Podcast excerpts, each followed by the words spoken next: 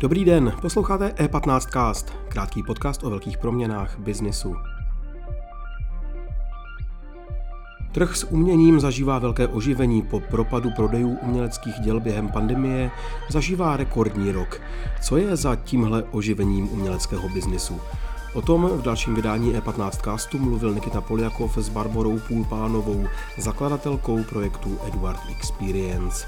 Nejprve ale tip z webu e15.cz. Zatímco si Češi přestávají brát hypotéky na koupi nových nemovitostí, za zdmi jejich domů a bytů začala velká vlna oprav a rekonstrukcí.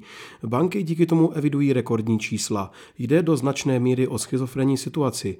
Objem hypoték pro nákup bytů a domů v Dubnu meziročně klesl podle České bankovní asociace o 60%, když banky a stavební spořitelny poskytly hypoteční úvěry za 17,5 miliardy korun.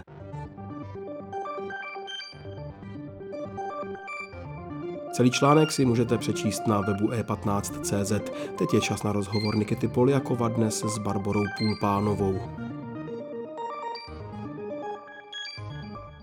Teď už tu vítám zakladatelku Eduard Experience Barboru Půlpánovou. Ahoj Báro. Ahoj, hezký den všem posluchačům.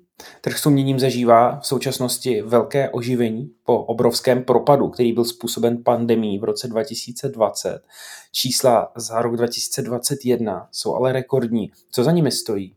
Ano, máš pravdu, eh, v tom roce 2020 eh, trh s uměním zaznamenal opravdu obrovský pokles a je obdivuhodné, jak se z roku na rok eh, z toho dokázal dostat a dostat na opravdu rekordní čísla. Mm-hmm. To znamená, v roce 2021 a tržby eh, vzrostly od třetinu na nějakých 65 eh, milionů dolarů, pokud se bavíme o světovém trhu. A to obrovské oživení zaznamenal i český trh s uměním. Mm-hmm. A jak vypadá ten uh, letošní rok, řekněme, ne z pohledu čísel, ale z pohledu světových trendů? Co, co může letos fungovat? Ta vlna oživení v tomto roce určitě pokračuje a vidíme to na výsledku akcích eh, aukcí. Například eh, v Christie's se vydražila eh, Varholova Marilyn za úplně rekordní částku. Zařadila se tak na druhou příčku vůbec nejdražších děl vydražených v aukci. Na prvním místě zůstává Salvator Mundi. No a tento týden se završila dražba eh, sbírky Maklouových, eh, to se odehrálo v Sotheby's, byla to takzvaná White Glove Auction, to znamená, že se prodal každý jediný kus eh, z té velké sbírky a ta je nyní na první příčce nejdražších sbírek prodaných v aukci. Mm-hmm. A když se podíváme na český trh, můžeme tam sledovat nějaké změny? Určitě ano, jak jsem ji zmínila, tak i v minulém roce eh, padlo několik rekordů na českém trhu. Eh, například se prodalo nejvíce děl za více než 10 eh, milionů korun, rostly ceny nejdražších obrazů. V těch top 3 prodaných dílech zůstává to jen Kupka Fila, a zajímavé je, že například Toajen uh, již uh, tvoří 15 z celkového ročního obratu a obsadila polovinu příček uh, v top 10. To znamená, já bych řekla, že minulý rok byl velmi příznivý pro ženské umění, protože vedle Toajen uh, například výrazně rostly tržby i Bělikolářové a autorský rekord padl i pro Evu Kmentovou. Mm-hmm. Ty máš zkušenost z práce v Christie, z velké uční síni. Um, je tam zajímavý ten trend, kterým se můžou prodeje sbírek řídit. Eh, to je to 3D. Mohla by si popsat to, co jde vlastně, o jaký koncept, co dneska ty sběratelé vyhledávají? Ano, v té aukční hantýrce se říká, že důvodem, kdy se dostane velká sbírka nebo nějaké zajímavé umělecké dílo do aukce, jsou takzvané 3D. V češtině to znamená dluh, rozvod nebo, nebo úmrtí, eh, což byl vlastně příklad eh, i zmíněné Makolovy sbírky, eh, kdy se manželé rozváděli. Druhá nejdražší sbírka prodaná v aukci v Christie's Rockefellerova sbírka, tak tam se jednalo o to, že celá ta pozůstalost se dražila pro účely dobročiny. Uh-huh. A kdy je, Báro, dobrý čas vstoupit do investic s uměním? Nebo se to takhle nedá definovat? Nedá se to úplně jasně říci, protože ten trh je velmi rozmanitý, to znamená, že eh, specifický čas pro daného umělce eh, se může eh, různit. Obecně se říká, že v době inflace je dobré si pořídit umělecké dílo, protože uchovává hodnotu a současně je to dobré z hlediska diversifikace portfolia.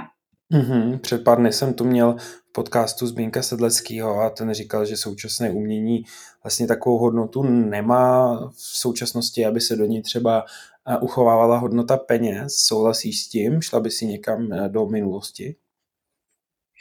Když se podíváme znovu ještě na ty aukční výsledky v minulém roce, tak z nich je zřejmé, že cena současného umění roste. Samozřejmě není to tak snadno predikovatelné jako u zavedenějších umělců, kteří už jsou ověření tím trhem. Investice do současného umění jsou dlouhodobější, to znamená, říká se 5 až 10 let může se vám stát, že narazíte na úklad, který se vám opravdu výrazně zhodnotí v tomto časovém horizontu. A nebo také ne, proto je dobré diverzifikovat i to portfolio v rámci umění. Uh-huh. A kdybych se měl zeptat na tvůj tip, co třeba sledovat v příštím roce nebo v příštím období, případně do čeho ty by si vložila své peníze? Já já osobně sázím na eh, české současné umění a to i z toho důvodu, eh, že tímto chci podporovat českou současnou eh, uměleckou scénu. Je určitě dobré chodit na výstavy, bavit se s kurátory, bavit se s galeristy, sledovat vývoj toho umělce a podle toho se dá i lépe odhadnout, zda bude mít v budoucnu investiční potenciál či nikoli. Chci se ještě zeptat na nové technologie, které přicházejí vlastně do všech sfér, do umění, například NFT. Jak je to s nimi v Česku? Zvyšuje se třeba jejich množství, poptávka po nich? Pokud můžu, tak bych první okomentovala ten světový trh s uměním, protože tam se skutečně v minulém roce odehrála doslova eh, digitální revoluce. Pandemie zapříčinila to, že online svět se stal víceméně plnohodnotnou součástí a objevila se i nová skupina lidí, kterým právě nakupování prostřednictvím online prostředí eh, vyhovuje. Jsou to většinou mladší lidé, kteří často pochází z eh, technologického prostředí, což vlastně otevřelo prostor i pro nové kategorie a které začaly aukční síně nabízet. A jsou to právě kategorie eh, digitálního umění a NFT.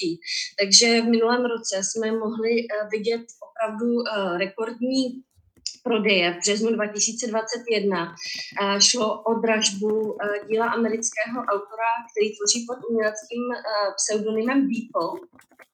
Jeho dílo Každodennost prvních pět tisíc dní se prodalo za úplně rekordních 69 eh, milionů dolarů.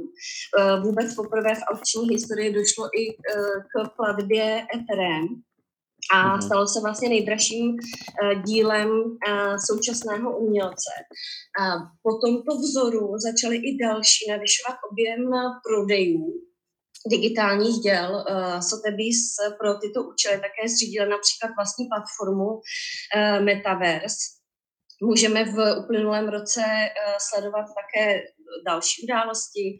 Eh, například eh, Banksy spálil svůj tisk z roku 2006, který se jmenoval Morons. Tento videozáznam prodal za 380 tisíc dolarů.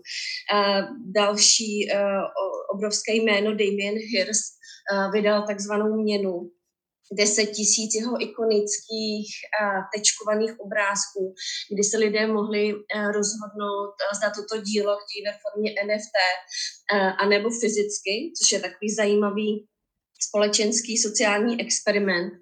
No a pokud se podíváme na to české prostředí, tak tady zatím mohli jsme sledovat nějaké první pokusy. Řekla bych, že zajímavé bude sledovat, co se odehraje na podzim tohoto roku, protože v souvislosti s Prague, s Prague Art Weekend který se bude konat v září. Investiční fond Artefin chystá takovou výzvu pro umělce, kteří mají vytvořit digitální dílo, jež porota potom vyhodnotí a uh, první tři místa uh, se budou dražit pro dobročinné účely. Mm-hmm. Báro, díky moc, díky za tvůj čas, za rozhovor a přeju všechno dobré. Děkuji, hezký den. Díky za poslech. Pokud se vám E15cast líbí, budeme rádi za váš hlas v anketě Podcast roku. Hlasovat můžete na webu www.podcastroku.cz.